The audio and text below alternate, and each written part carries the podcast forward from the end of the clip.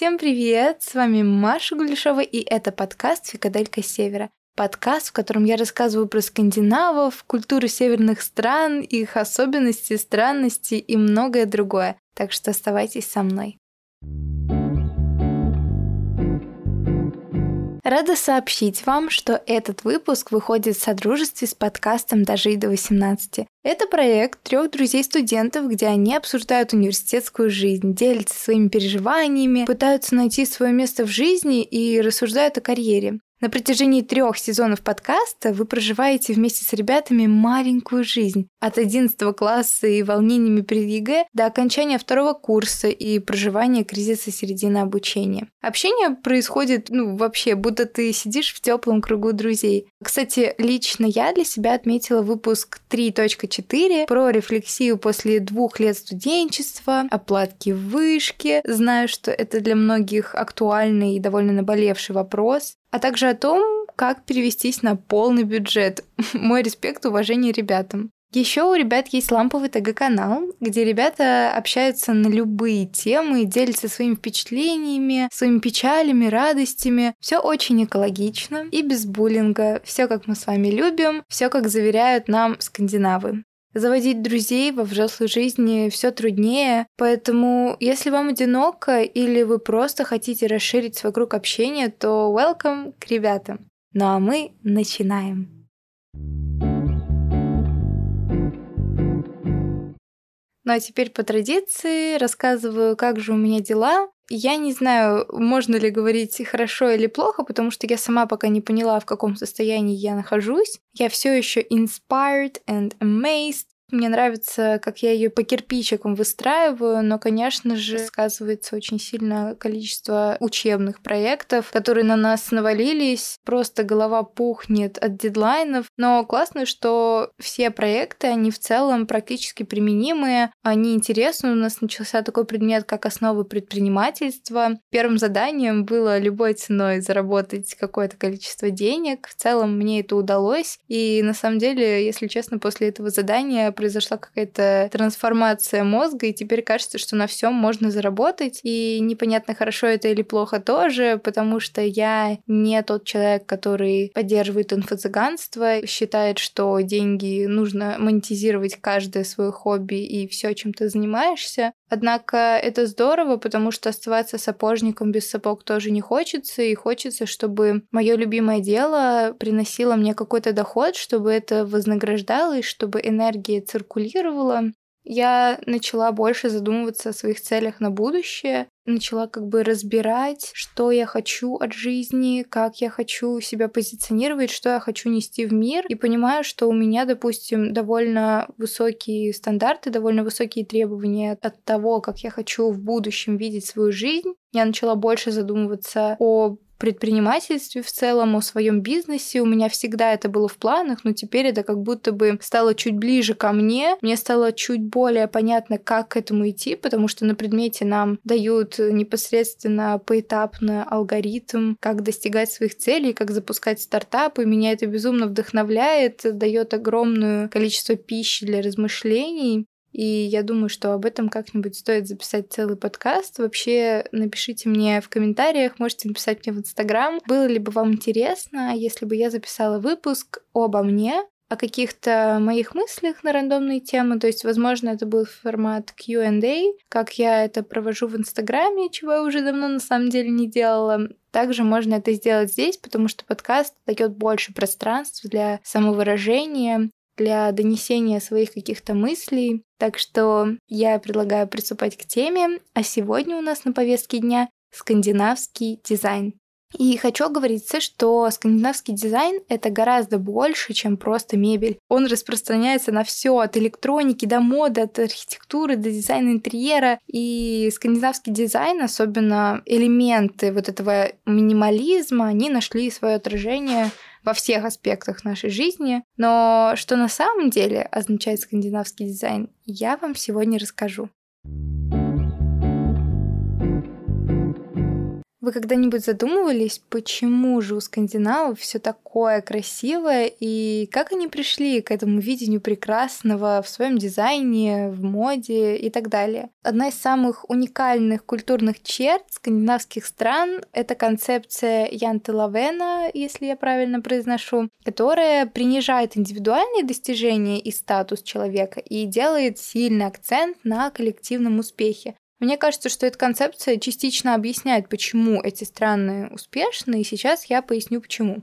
Во-первых, эта черта характера отбивает у людей охоту стремиться к вот этому кичу, высокому социальному статусу, личному богатству, то, что мы сейчас называем неумани, эстетика, что может привести к коррупции. И во многих странах богатство рассматривается как один из главных показателей успеха, в России в том числе, и человек состоятельный априори пользуется большим уважением. Поэтому люди, которые не могут получить надлежащий доступ к богатству, они пытаются пробиться самыми некрасивыми и неэтичными способами, взяточничеством, тут же приходит коррупция, недобросовестный бизнес и так далее. И отсутствие этих характеристик в Скандинавии позволяет им иметь очень низкий уровень как раз-таки коррупции построить успешную, честную и сбалансированную, если можно так сказать, нацию. Во-вторых, эта концепция позволяет скандинавам построить успешное государство всеобщего благосостояния. Во многих странах высокие скандинавские налоговые ставки воспринимаются просто как что-то невероятно плохое, как будто это карма их, Однако большинство скандинавов совершенно принимают и чувствуют себя счастливыми, когда платят такие налоги, потому что они верят, что эти налоги пойдут на создание мощной системы социальной поддержки, которая позволит людям из всех экономических и социальных слоев иметь бесплатный доступ к образованию, медицинским услугам, в том числе индекс человеческого развития. Он у них тоже очень высокий. Третья причина, почему эта концепция поспособствовала развитию и становлению той скандинавской эстетики, которой мы вдохновляемся сейчас, это то, что она позволяет обеспечить более равномерное распределение зарплаты в этих странах. Там и хирурги, юристы, они получают отличный доход, но он не настолько чрезмерный, как в других странах.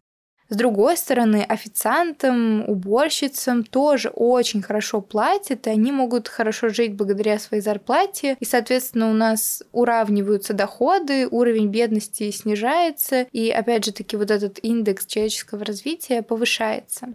Отсюда и пришла забота о себе, забота о своем благосостоянии. Это вложено в культурный код страны, что отразилось и на красоте, которой они наполняют свои жилища, они за функциональность, за практичность. Им не свойственна вот эта показушность. Дизайн Скандинавии, он минималистичный, с чистыми линиями, продуманный, ненавязчивый. Еще его многие называют демократичный дизайн он как раз раскрывает вот это влияние функционализма в шведском, норвежском, финском, датском дизайне. Тем не менее, вот эти вот отношения между художником и промышленностью, материальные соображения и то, с каким мастерством исполнения они это делают, это все напоминает нам о человеческих ценностях в скандинавском стиле. То, что ценится не материальная вещь как таковая, а то, с какой целью она сделана, кем она сделана и из каких материалов с благодарностью каким аспектом Вселенной она сделана. И, конечно же, скандинавские страны внесли уникальный вклад в всеобщее развитие дизайна в целом.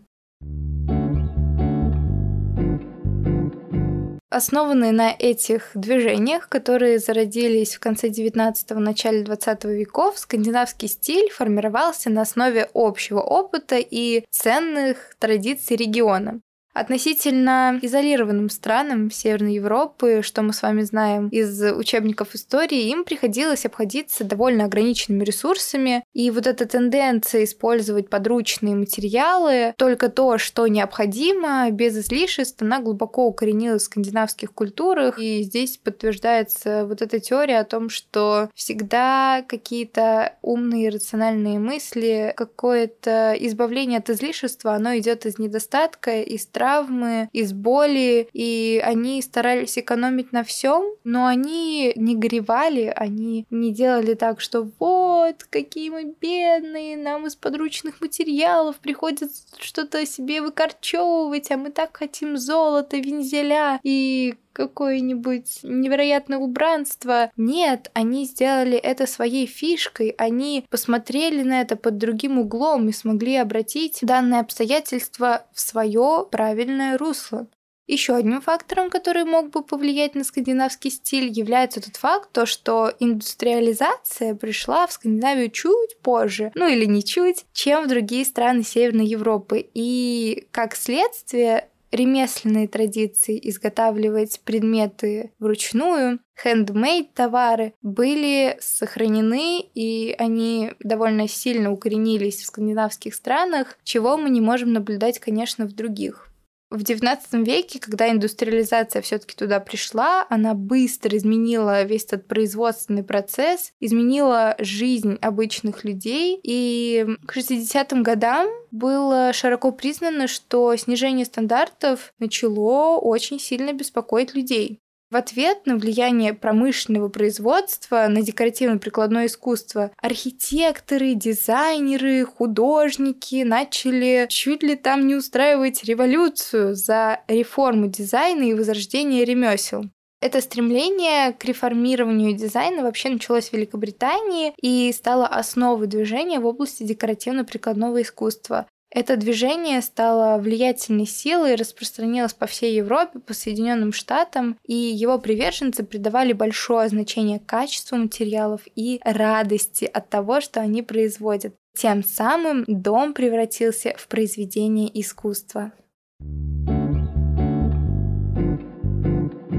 Основными чертами скандинавского дизайна всегда являлись чистые линии, функционализм, нейтральная палитра, но несмотря на все вот эти довольно сдержанные элементы, такой демократичный, невычурный дизайн, он всегда был безумно уютным. И на это тоже повлияли обстоятельства, в которых находятся скандинавы, а конкретно короткие световые дни потому что все мы знаем, что страны находятся на севере, солнышка у них не так уж и много, и чтобы интерьеры были уютными, они наполняли их какими-то деталями, которые добавляют тепла в пространство, а чистые светлые обои и в целом приверженность к светлым цветам, она пошла как раз-таки из-за того, чтобы хотя бы как-то осветлить свое пространство, когда наружного света мало, и освещение играет большую роль в скандинавском дизайне, они любят вот это вот то, точечное зонирование, когда у тебя для каждого уголка твоей квартиры есть какое-то особое уютное освещение, ты можешь его менять в зависимости от своего настроения, и мы переняли эту скандинавского дизайна, допустим, в моей комнате дома в Калининграде, именно так все и было обустроено. У меня, если я не совру, было точно больше четырех или пяти источников света, и все из них я использовала, какие-то больше, какие-то меньше, но вот эта возможность переключать свое настроение, переключать атмосферу в комнате просто была невероятная. Я очень поэтому скучаю в общаге, но в целом я стараюсь имплементировать это и в свою жизнь сейчас. То есть я приехала, и здесь была одна убогая люстра на потолке, но мы с моей подружкой добавили какие-то детали в виде маленьких гирлянд. Мы добавили очень эстетичный грибок, настольную лампу. У нас стояла в зимний период такая вот звездочка. У нас работает ночник. Соответственно, мы тоже внедряем вот эти скандинавские фишки, живем счастливо и обустраиваем наше маленькое гнездышко максимально уютно.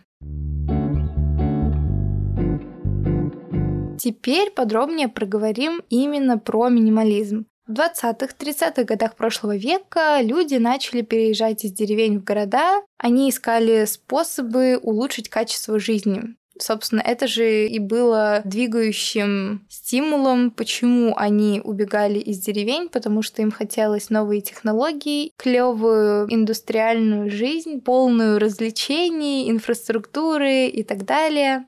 Этот факт показывает нам, что минимализм — это не тренд, который появился последние несколько лет, а зародилось это движение почти сто лет назад. То есть это не какое-то скоропостижное веяние, которое скоро пропадет, и скандинавы станут максималистами. Нет, это их образ жизни, это перешло и в одежду, и в быт, и это всегда будет оставаться с ними, потому что это у них заложено на подкорочке. Удовольствие жизни у них действительно в культурном коде. Скандинавы любят соприкосновение с природой, потому что она у них действительно уникальная, неповторимая, безумно красивая, и они стараются даже дома не терять это ощущение единства с землей, поэтому преимущественно у них деревянные полы, вот задумайтесь, как это классно. Конечно, травку зеленую мы у себя дома не постелим никак, но это здорово чувствовать телесность, чувствовать, как ты идешь по деревянному полу, то, что у тебя настоящая природа под ногами, это, конечно, очень сильно воодушевляет. И они стараются сделать свое пространство максимально душевным, комфортным, без особых затрат. Это же причина, по которой в Икее все так легко собирается и все стоит недорого. То есть, да, мы с вами знаем, что, безусловно, мебель из Икеи, как же мы по ней скучаем.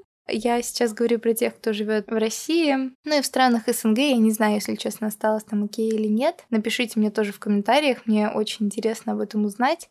Все мы с вами знаем, что мебель из Икеи, она, конечно, далеко не премиум качества, но при этом она безумно достойная для своей демократичной цены. И возможность того, что она собирается за пару шагов с помощью, я не знаю, гаечного ключа и инструкции, это очень упрощает жизнь. Допустим, вот я установила у себя в общаге рейл для одежды, потому что все мои наряды не помещались в этот маленький узкий шкаф, который мне предоставили. И мы с моей подружкой буквально за час справились, приложили нежную женскую силу, которая ничем не хуже грубой мужской, и сверстали у себя новый предмет интерьера, который радует нас, и он является функциональным каждый день. Как скандинавский дизайн просочился в другие города, на другие материки. Как обычно, как и всему вообще распространению какой-то красоты и каким-то коммерческим вещам, все это произошло в США. Раздули этот тренд именно там, в 50-е годы, на выставках интерьера. И весь мир увидел, что скандинавский дизайн — это что-то уникальное, у них свое особое, аутентичное видение обустройства дома, Однако сейчас я не могу сказать, что вот прям все скандинавские интерьеры, они настолько вылизанные, выбеленные и все созданы под копирку. Они очень любят лагомный максимализм с такими акцентами. И я вот, когда приступала к исследованию перед записью подкаста, я насмотрелась кучу фотографий скандинавского интерьера и заметила, что у них у всех такие довольно нейтральная общая гамма в квартире, но при этом пространство полно маленьких ярких деталей, чтобы немножко так разукрасить свою жизнь. Они любят очень четкие узоры, так что не надо думать, что все живут в полупустых домах из Икеи. И на самом деле, наверное, я это немного поздно говорю, наверное, стоило об этом сказать в начале. Целью этого выпуска является немножко погрузить вас, опять же таки, в другую культуру, понять, откуда ноги растут у минимализма, но и в то же время замотивировать вас не покупать кучу каких-то декоративных штучек на Алиэкспресс для того, чтобы обуютить свое пространство, а чтобы сделать его более функциональным, практичным и привести вас к чему-то более естественному для нас, вдохновить на какие-нибудь изменения в своем пространстве, потому что мой дом — это мой храм, это мое чистилище, это то, где я наполняюсь ресурсом, то, где я расслабляюсь, то, где я бываю максимально продуктивна и непродуктивна в том числе, то место, где я не скрываю свои эмоции, я могу и плакать, и смеяться, и делать все, что мне угодно, поэтому необходимо ухаживать за своим домом, держать его в чистоте, в уюте и радовать себя каждый день. Ну что, про скандинавский дизайн мы с вами поговорили. Теперь время скандинавской моды. Да, задача у меня, конечно, не из легких. Зарядить и вдохновить вас скандинавским стилем через подкаст, не показывая образы наглядно, будет довольно сложно. Но я постараюсь. Чувствую я, что после этого разговора вы составите себе огромный виш-лист и пойдете воплощать все стилевые приемы скандинавок на практике. Я точно так сделаю, так что не отставайте, ребят, не отставайте.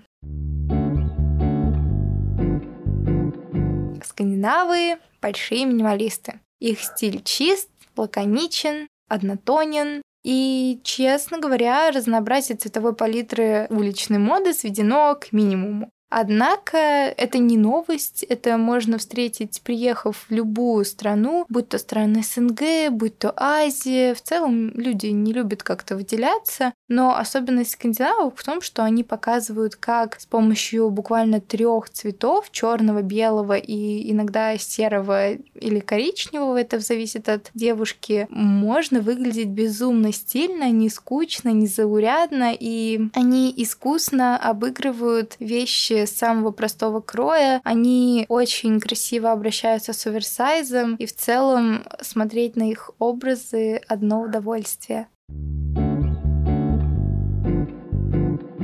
Еще раз повторюсь, что большинство у нас все-таки минималисты, однако есть в скандинавских странах два разделения по стилям. Это минималистичный и такой кичевый, максималистичный.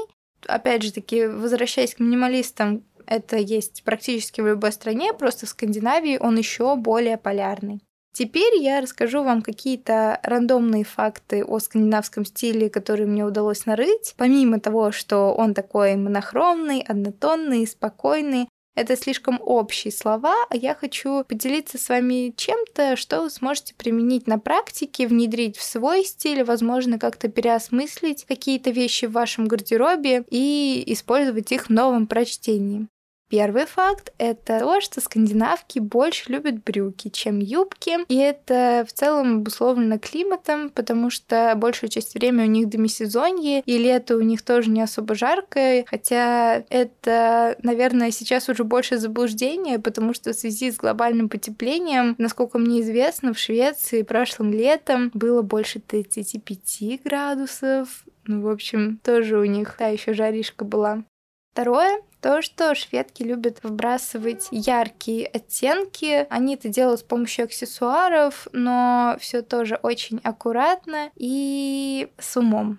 Также у скандинавок есть такие а официальные элементы в образах, но они их переосмысливают, делают более расслабленные, это обусловлено культурным кодом вот этой хьюгомании, и образы становятся легче, менее перегруженными. Вообще, если посмотреть много фотографий как со стрит-стайла, так и с показов, то можно проследить вот эту тенденцию небрежности, но при этом у скандинавок небрежность другая, нежели чем у тех же француженок. Они постоянно смешивают классику с чем-то более casualным, повседневным, и делают это без вот этого, допустим, французского шика, когда они добавляют нотку такой дамы во все свои аутфиты, а скандинавки больше за классику, вот этот, наверное, стайл old money тоже им близок, хотя я чувствую, что у них прослеживается прям вот гендерно-нейтральная мода, и в целом, если посмотреть на то, как они они одеваются, я думаю, что это можно применить и к мужскому гардеробу, потому что цвета они используют максимально бинарные, поэтому они, конечно, молодцы.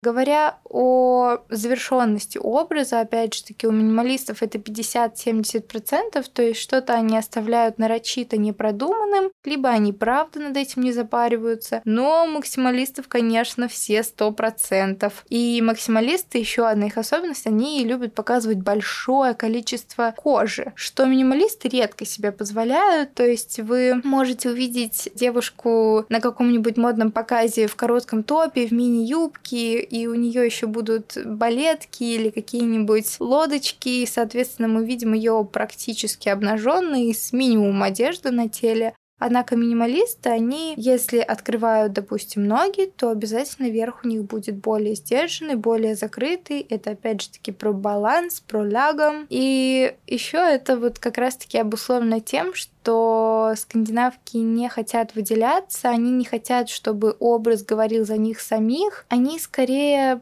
про не выделяться, потому что им страшно, а потому что они не хотят, чтобы одежда говорила за них, чтобы она не затмевала их идентичность, они хотят проявляться и как бы давать волю своему внутреннему голосу через другие каналы, они хотят транслировать, опять же таки, свою индивидуальность, свою аутентичность через тексты, через какие-то действия, а не через визуальные образы. Максималисты же, они по большей части проявляют себя именно через одежду. Они дают себе вот это пространство и возможность раскрываться, дают волю своим самым бурным фантазиям и, конечно, отрываются по полной.